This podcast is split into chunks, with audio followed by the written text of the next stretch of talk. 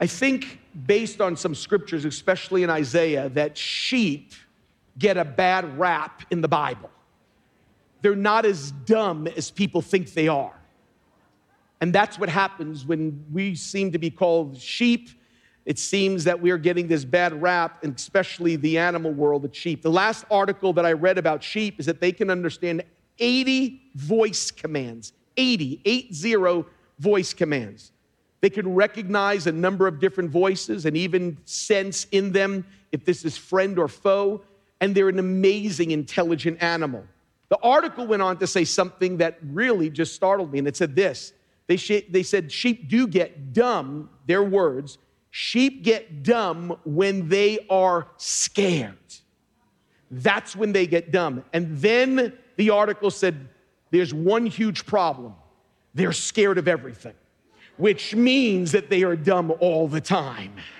That's the problem. Fear creates the ignorance, and then in that moment, that's when all of a sudden reason is thrown out, out, out, out the window. Folks, that seems to happen to us, doesn't it? When fear seems to come in, reason gets thrown out. We seem to find ourselves when something is going wrong with us physically, we all become doctors by way of Google. And all of a sudden, now we all have MD degrees and, and we know what's wrong with us. Because what fear does is we want answers, we want it now. We want to know what's going on, and we're going to figure this whole thing out. I want to take you to a familiar Old Testament story that has an amazing ending, but it's a forgotten beginning. And it's this forgotten beginning that I want us to talk about just for the next few moments. It started out in fear, and you're going to see how somebody throws out all of reason, but in the end, it ends with triumph and God stepping in in such a powerful way. This is a verse that many of us have heard before and you know it. In fact, if you know this, say it with me out loud. It's Hebrews 13 8. Jesus Christ is the same. Say it with me. Yesterday, today, and forever. How many have ever heard of that verse before? Jesus Christ, the same yesterday, today, and forever. And when you read this verse, it's interesting because immediately we want to speak about a character of God that many of us forget sometimes. We would call that in theology the immutability of God, or we would say it in layman's terms the consistency of God, that God doesn't change. That isn't it a blessing to know that when you wake up on Monday morning, He's still the same God that you worshiped on Sunday? That's the God, that's what that word immutable means. It means unchanging, the unchanging God. Malachi says, I am the Lord and I change not. But the context of this passage changes the scope of this passage. And we realize that Hebrews 13:8 isn't really so much, though it's true, it's not so much about the character of God, it's really more about, get this now, the classroom of God. It's really God's classroom on his development of his sons and daughters in maturing them. Because the verse prior to that starts to make sense to me. This is what it says Remember your leaders who spoke the word of God to you. Consider the outcome of their way of life and imitate their faith. Why? Because Jesus Christ is the same yesterday, today, and forever.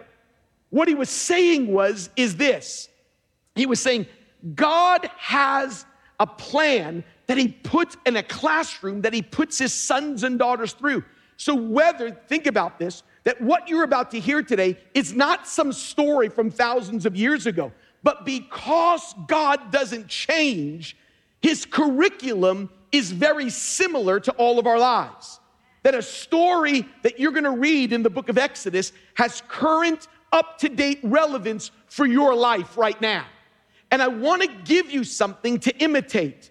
And it's so important to understand that. In fact, let me just say this the writer says, imitate their faith. As you observe their outcome, imitate that faith. Can I just challenge you today? You better make sure that you're imitating the right people. You better make sure that you're looking at the outcome of people's faith, not just the balloons and whistles that are happening right now. You have to go, they went through the fire, they went through the flood, and they still love Jesus. One person puts it like this if you're looking for someone who can give you wisdom, may I recommend that you look for someone who has been hurt deeply, but whose faith has remained unshaken. He says, That's the person that you look to. Don't look at the bells and whistles.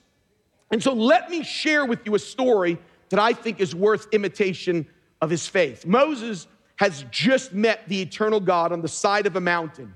He has been in the desert for 40 years. He has left Egypt, where he's at for 40, on the side of a desert.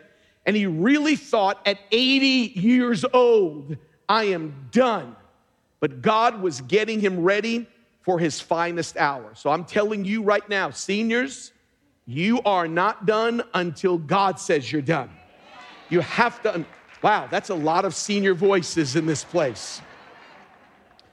God appeared to him in the form of a burning bush, gives him an assignment to get his people out of Egypt after four centuries. And I want to pick up the story in Exodus 4. He just leaves the, the side of the mountain, the burning bush, and Moses is about to do everything that God has asked him to do in the encounter. And Moses is about to go do one extra step that I, I think it's important to look at and just in, as, as we get him into Egypt. And I want to show you his journey for just a few moments. And keep it in mind sheep are dumb only when they're afraid, but the problem is they get afraid of everything. Listen to what happens. Moses leaves the side of the mountain, and this is what it says. Then Moses departed and returned to Jethro, his father in law, and said to him, This is amazing, church. I want you to hear this. Please let me go that I may return to my brethren who are in Egypt and see if they're still alive. And Jethro said, Go in peace. You know what's amazing to me? I want to just stop before I bring you right into Egypt. Moses talks to God. Do you see what happens here? Look at that verse again. Moses talks to God, but submits his plan to his father in law. He doesn't simply go do it. He says, Jethro, who's, who is literally, Jethro is not a name, Jethro is a spiritual title. And what he was saying was this that instead of showing up and saying, God told me, he seeks leadership blessing and approval. I know that really gets some of you upset, except that one man over there. Because many have heard less from heaven and still don't do what Moses did. Moses hears and talks to the living eternal God and still says, Before I go, I need you to bless me. It's the difference between someone who's been sent and someone who just went. And what God does is uses, I, and I show this to you, not from my standpoint, but I want you to see that this man was doing everything right. Moses hears God, Moses obeys God, Moses submits to leadership. And then Moses shows up in Egypt and says what God has told him to say. Let me say that again.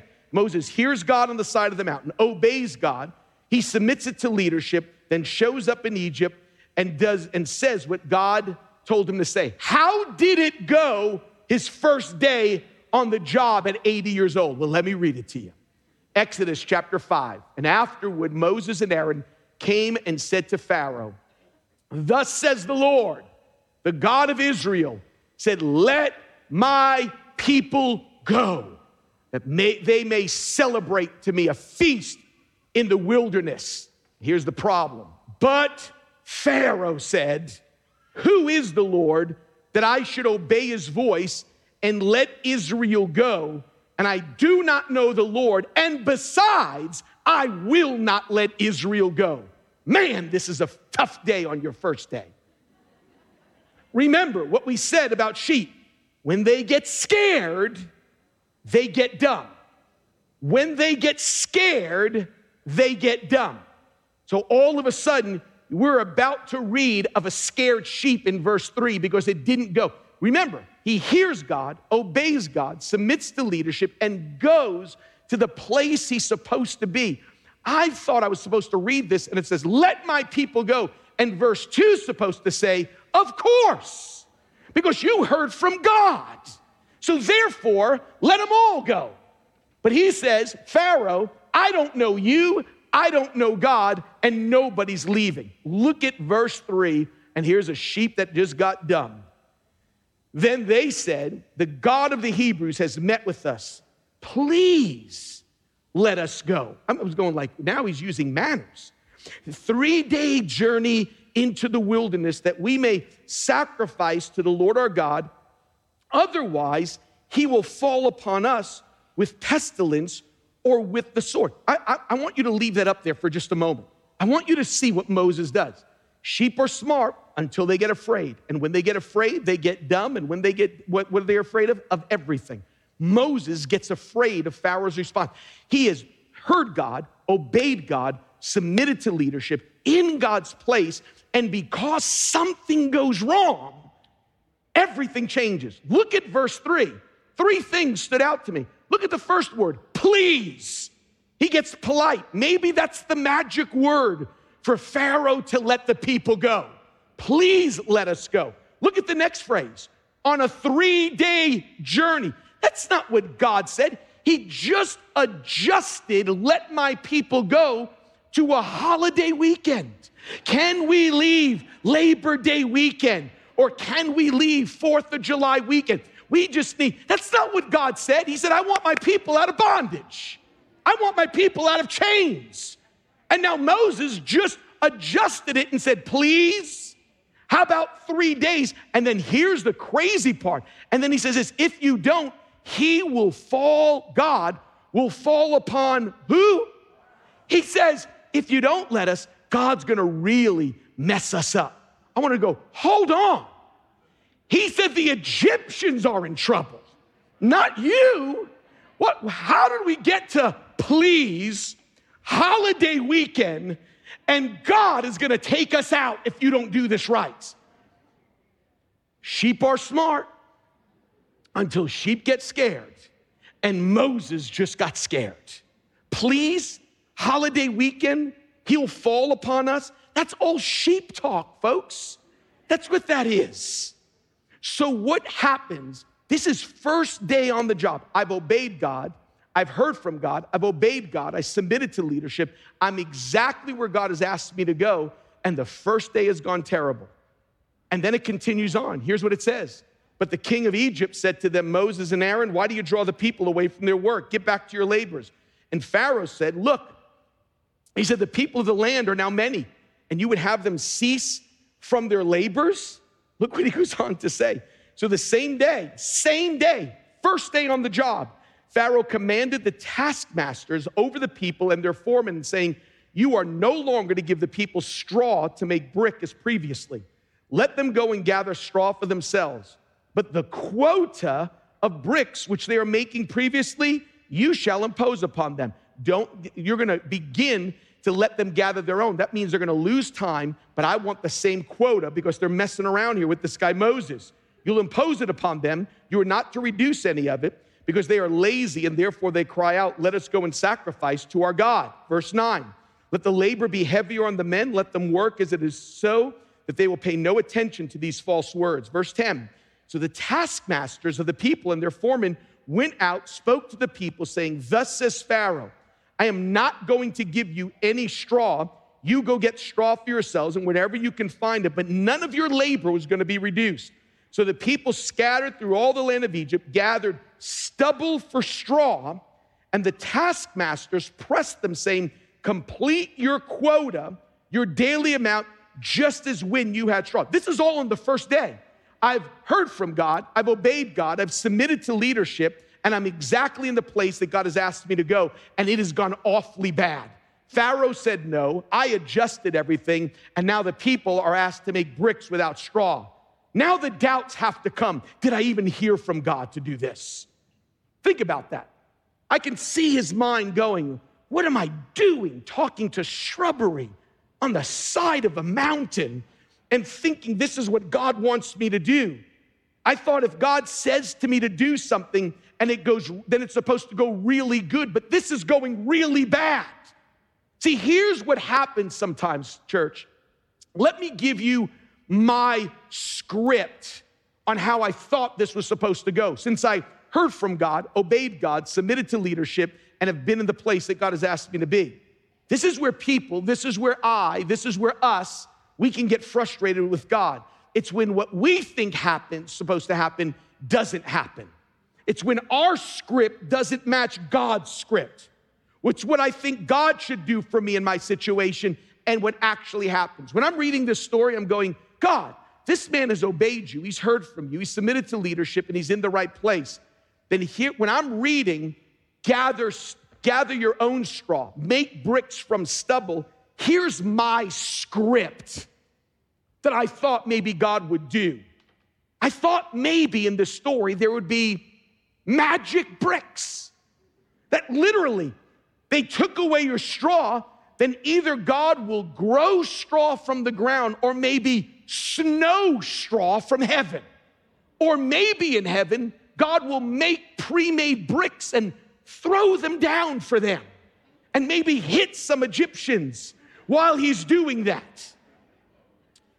Here's what's amazing Moses hears from God, obeys God, submits to leadership, is in the place he's supposed to be, and all of a sudden they say, Make the quota, but you're gonna have only stubble. My question is this Did they make the quota, and did the magic bricks come? Look at verse 14. Moreover, the foremen of the sons of Israel, whom Pharaoh's taskmasters had set over them, were beaten and said, Why have you not completed your required amount? There were no magic bricks. You heard God, you obeyed God, you submitted to leadership, and now you're in the place that God's supposed to be, and you can't even make quota. Then all of a sudden, how did the people feel? Look at verse 20. When they left Pharaoh's presence, they met Moses and Aaron. This part always, always makes me laugh. It says, as they were waiting for them. If they were waiting for Moses and Aaron to show up, they said, May the Lord look upon you and judge you, for you have made us odious in Pharaoh's sight and the sight of his servants to put a sword in their hand to kill us. It's amazing to me that all of a sudden they say, as they're waiting for him, that the Lord will judge you. You've made us odious in Pharaoh's sight. How did Moses feel? That's verse 22. Look at this, folks. Then Moses returned to the Lord and said, Oh Lord, why have you brought harm to this people? And how many have ever thought these words before? Why did you ever send me? Look at it. Ever since I came to Pharaoh to speak your name, he has done harm to this people. This is Moses now, who's just talked to God. And you have not delivered your people at all. This is amazing when you read this chapter hears from God, obeys God, submits to leadership, is in God's place. And when you read Exodus chapter 5, Pharaoh's angry, the people are angry, Moses is angry, but can I give you some good news? God is as calm as it can ever be because he knows exactly what he's doing. While everybody else is on edge, God's going according to plan.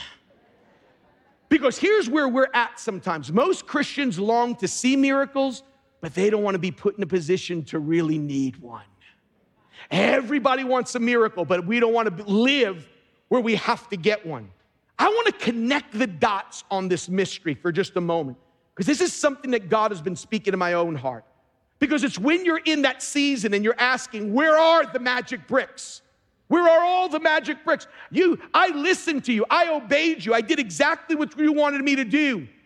And here's, here's what I kept thinking if I'm in the right place, why is everything going wrong? I heard you, I obeyed you, I submitted to my leadership, I'm in the right. Why is everything going wrong? I've done what you've asked, God, but it doesn't seem you did your part, God. And how many have ever thought these words or prayed these words like Moses? Look at verse 23. Ever since I came. Look at those words again. You fill in the blank. Here it comes. Ever since I came to TSC. Ever since I came, those that are watching online, to Summit School of the Ministry, ever since I did my time at Summit, ever since I started this tithing thing, ever since I moved to New York, ever. Folks just give themselves away. I'm just telling you right now. If you want to know what's going on in people's lives, just listen during the message. The loudest statement is when I start talking about husbands, listen for the wife. Hallelujah. Always happens. People get sold out in sermons. Ever since I came to you, ever since I cut off that relationship, ever since I became a Christian. And all of a sudden, now we're faced with this moment and we're telling God everything was going fine ever since. Pharaoh's angry, Moses is angry, the people are angry, God is fine. How do you make sense of this kind of season? I want to walk you through something on how to make sense of this. What I've learned to do whenever I've said, ever since I came to New ever since I've said yes to ministry, ever since we did the, ever since, we've all been there. But how do you make sense of this when you've heard from God, obeyed God, submitted to leadership? You're in the right, you're in the right place. And all of a sudden, you still have the words come out. Ever since. Ever since. How many know what I'm talking about? Would you just raise your, oh my goodness. We've got a problem church. Everybody raise their hand. So I want to help you. I want to give you two descriptions and two responses to this season. I want to give you two descriptions and two responses where God has helped me. Here's the first one. Number one, jot this down. Sometimes the first day of obedience will feel like you made a mistake. Sometimes the first day of obedience will feel like you've made a mistake. You're thinking, what did I just say yes to? After 40 years of ministry, one of the most common questions I always get asked is this Do you have ever, do you have any regrets in your 40 years of ministry? And one of the regrets that always looms, I don't say it very much, I don't think I've ever said it even from this pulpit, because many of you know the story of Cindy and I purchasing a 900 seat triple X movie theater in the center of Detroit, starting a church, they shut down the movies. We came right in, renovated this, this theater, and started to see God do some amazing things. But the thing I don't mention about that porn- pornographic theater is the, old, the older gentleman that sold it to us was wanting to get out of the porn business, and he owned another pornography theater one block away. And it wasn't just one block away, it sat at the crossroads of probably considered the busiest intersection of the Detroit metropolitan area. And he wanted to package the two theaters together and sell us the other theater. Now, don't groan when I say this, for just $22,000. And I thought, and here's what happened it was an issue of fear and faith. I said, Nope, I, I barely have enough faith to renovate one pornographic theater. I can't do two and I said no. And it sat there vacant for a few years. And then Hustler magazine came in, took it over, and made it a promiscuous club for men. It made me sick to my stomach. Every morning I would drive by that, that the Deja Vu Theater, it was called. Every morning I'd drive by the Deja Vu Theater, and my kids, I would drive them to school, and I would, we would pray in the car every day. And my kids, would pray this with me every day as I'm taking them to elementary school. We'd pray, God, shrivel up their finances. Shrivel up their. So I'm, I'm with a kindergartner. Shrivel up their finances.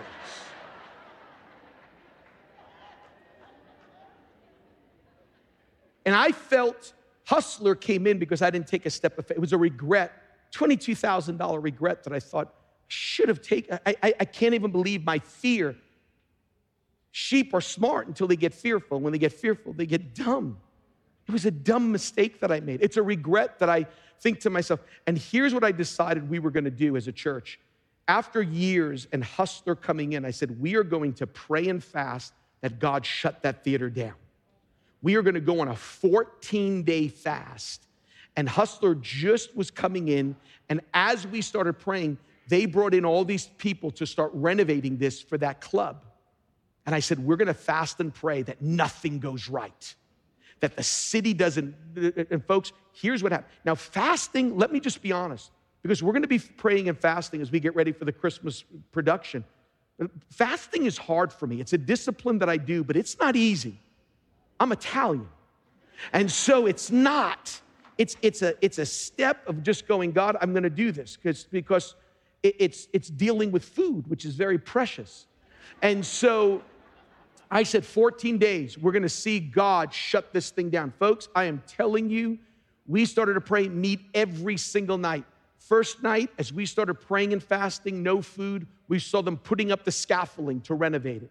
Second day, as we're praying, they're changing out the signs, putting up all this new signage. Third day, putting lights in the parking lot. Fourth day, they're painting the, the building is looking better than ours. And I just said, Hold on, God.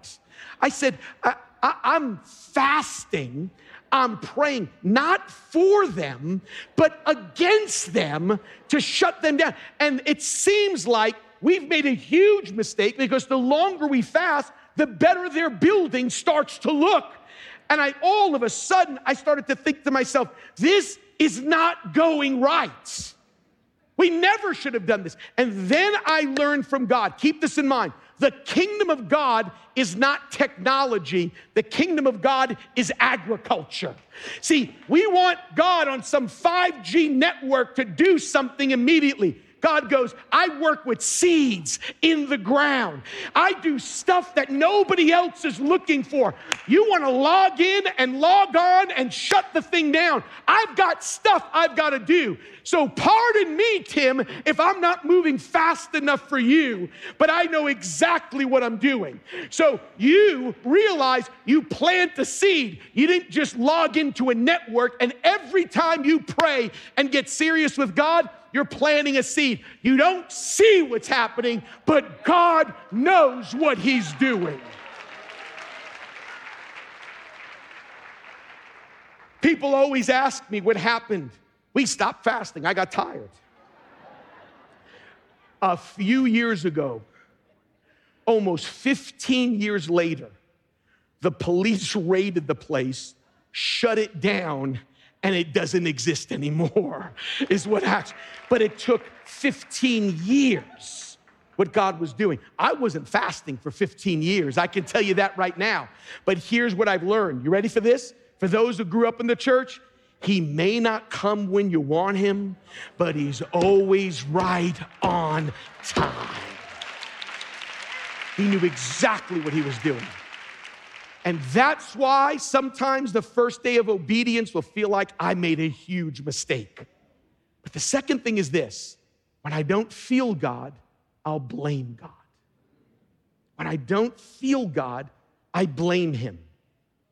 And this is so important.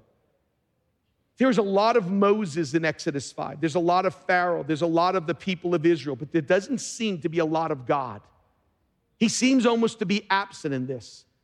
I heard one preacher say it like this the teacher is always silent when the test is being given. The teacher is never speaking. As he's testing, and all of a sudden you take your papers out and you're writing, the teacher's not teaching at that point. He's now at this point being silent. God has just stepped away because the test is starting. And there are certain things, listen to me, those that are watching, maybe even from Russia or watching from Ukraine, there are certain things you can only see in the dark. It's when God turns out the lights at night that you can see the moon and the stars and that part of creation. But if God doesn't turn out the lights, you never see those things. And there are certain parts of God's character, He has to turn out the lights so you can see what He can do in the dark for you. God is able to do those kind of things. Lights were going out in Exodus 5 so God can show him a new part. Lights went out. Think about this. Lights went out for Job in the book of Job. And Job makes this, I, I want to read this amazing statement. I've read it in funerals, I've read it to people. Listen to these words Job 121 The Lord gives and the Lord takes away. What's the rest? Blessed be the name of the Lord. Look how powerful that is. Keep that up on the screen for a moment. Job did not say the Lord gave and the devil took away. The Lord has taken away. Job said God's name is blessed whether he's giving or whether he's taking. The praise of Job is not just praise the Lord for provision, it's also praise the Lord for subtraction because you know exactly what you're going to do. We live in a country and we live in a time in the church that all we have people talking about from pulpits is the provision, provision. But can I tell you, his name is blessed when he takes away.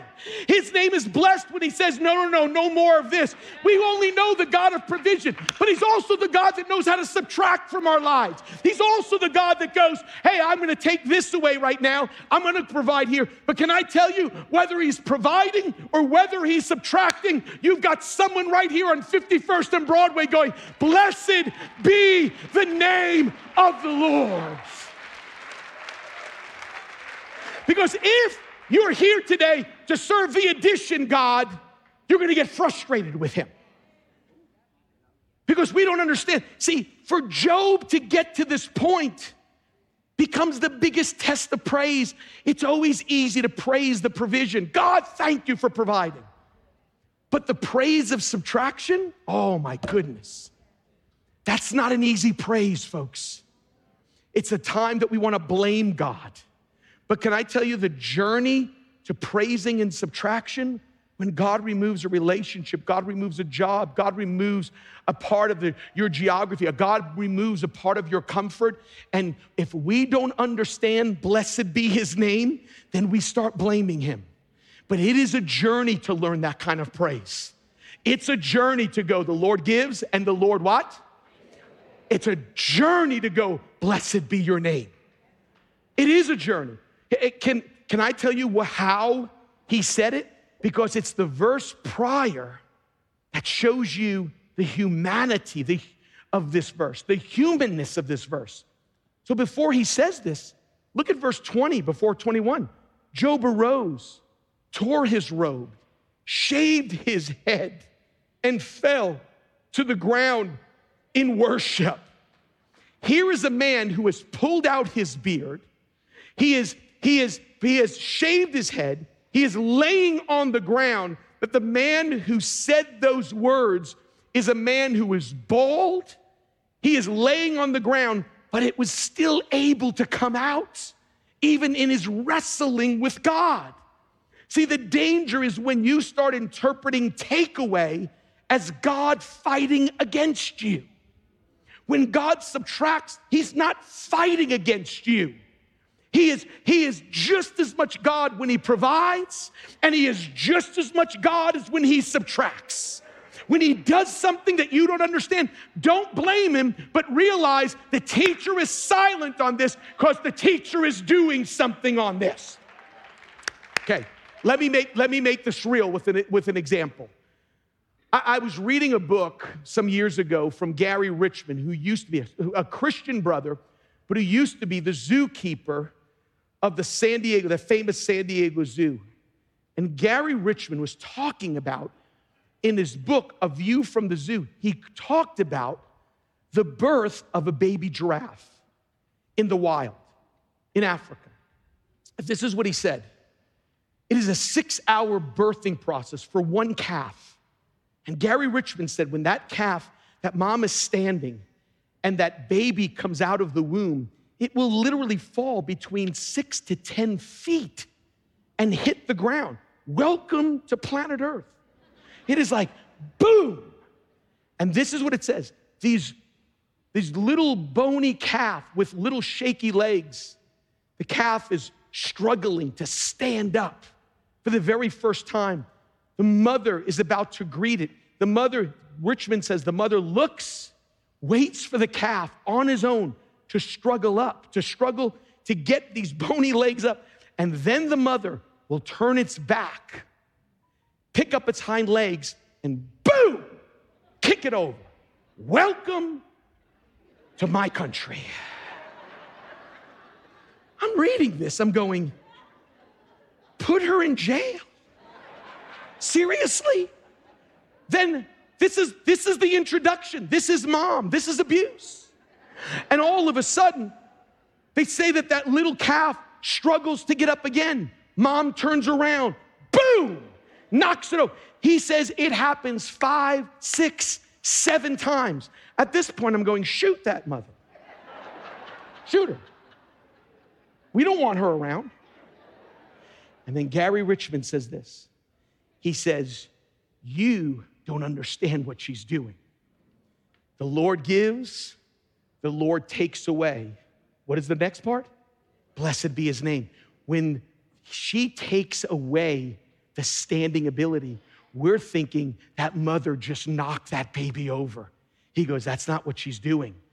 He said, When lions hunt, they hunt for the babies because they don't get up fast enough. And so, what the mom is doing is every time it kicks it, it's teaching the baby to get back up faster every single time. So, while you're sitting here, just like me, I know what you did. Come on, balcony. You were judging that mom giraffe over and over again just like I did. But because you don't understand what that mom knew, that mom knew I've got lions that are hunting for that little baby. I've got to teach that baby how to stand back up, how to get back up. And I think there are some times that God, in your, and when you get to the place you're supposed to be, God just goes boop, and you're going, What are you doing? He goes, I'm just teaching you need to get back up. He says, Because you're going to get fought, things are going to come against you. I just need you to stand and get ready. So when you get knocked down, don't get angry with God. Just get back up and say, God, I know that you have the best interest for me. You know what I'm doing. You're on my side. God's not against me, but God is for me. Hallelujah. Hallelujah. Stand with me. Hallelujah. Hallelujah. Glory to God. Glory to God. Glory to God. Glory to God. Glory to God. Glory to God. Hallelujah. Hallelujah.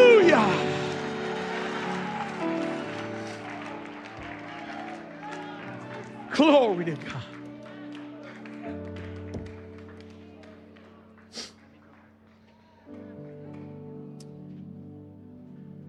When I grew up, when I grew up, they don't even exist anymore. When I grew up, Duran and Yuka, when we grew up, there was a thing on Saturdays called Saturday cartoons. They don't even exist anymore. How many remember the junior? How, how old are you? Oh, you're, he's 39. He doesn't know. He's 39. And I remember growing up, and you'd watch the uh, Jonny Quests and uh, the Scooby Doo's and all that stuff. Can I tell you, I'm 58 years old. In a few weeks, I'm gonna be 59. And let me just, know, don't clap. Gave yourself away.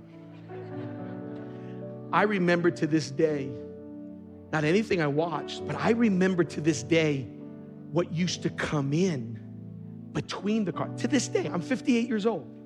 I remember the shows that used to come in between the main shows.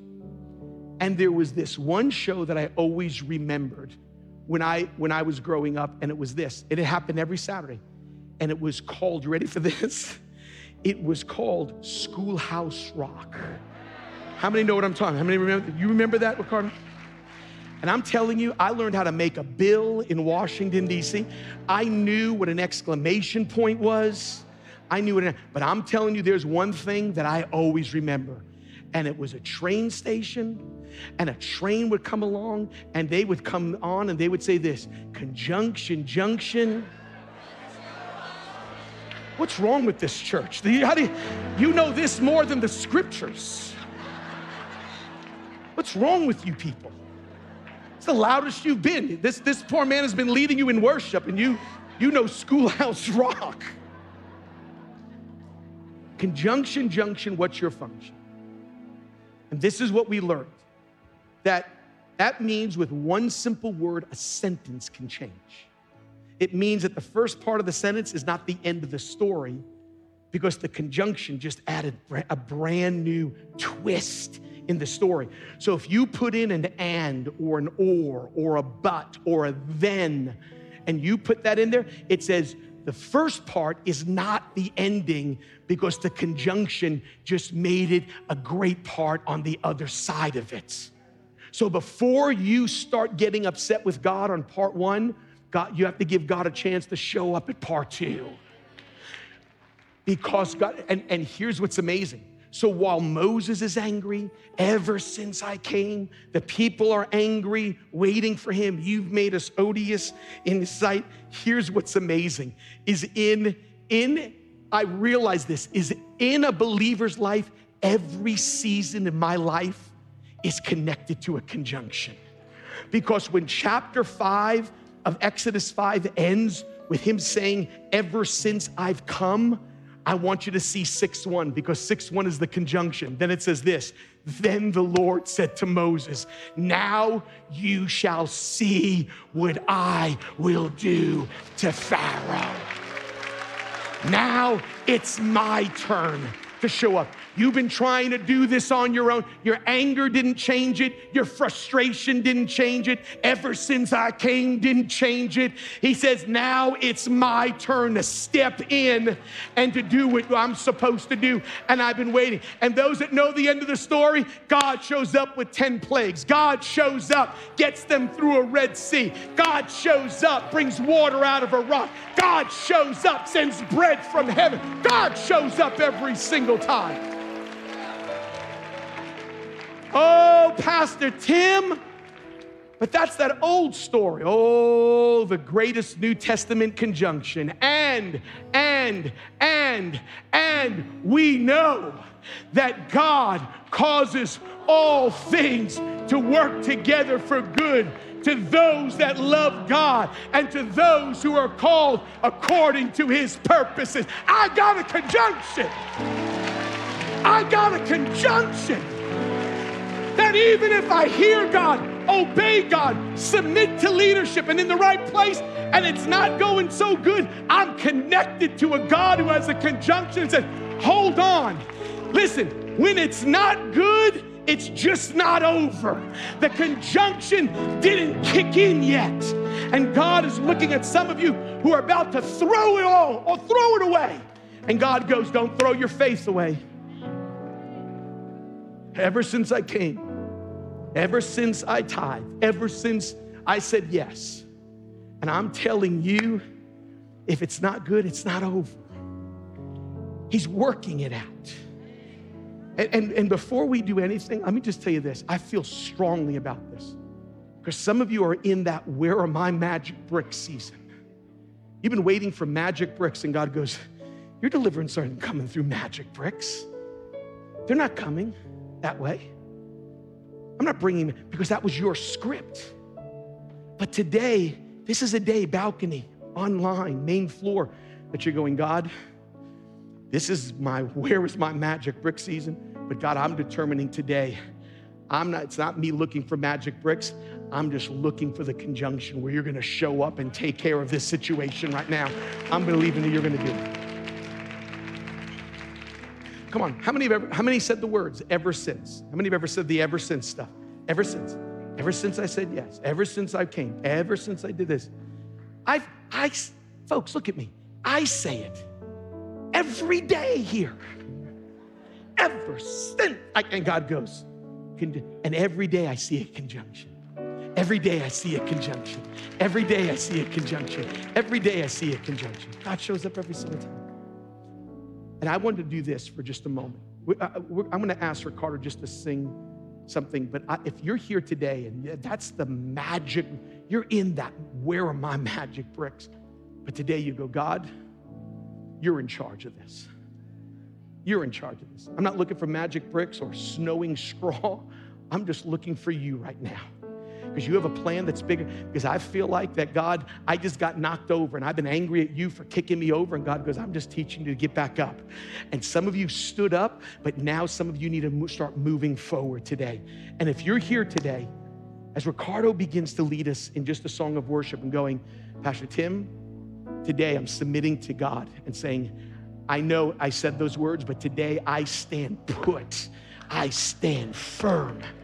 And God's gonna, balcony, main floor, online, you just hold on because we'll pray for you in a second. But if you're here today and say, Pastor Tim, I'm leaving my seat, walking down here today to say, God is going to take me through this season. God is going to take me through this. Quickly, wherever you're at in this place, get out of your seat. I want you to come down. Quickly, in the balcony, begin to make your way down. We're going to pray for you today. God's going to do something special. Come on. Thanks so much for listening. We hope you've enjoyed this message, and be sure to subscribe so you can receive new messages each week. Visit tsc.nyc for all the latest info on how you can stay connected. Also, don't forget that you can follow us on social media on all major platforms at Times Square Church. Thanks for tuning in today. Have a great week.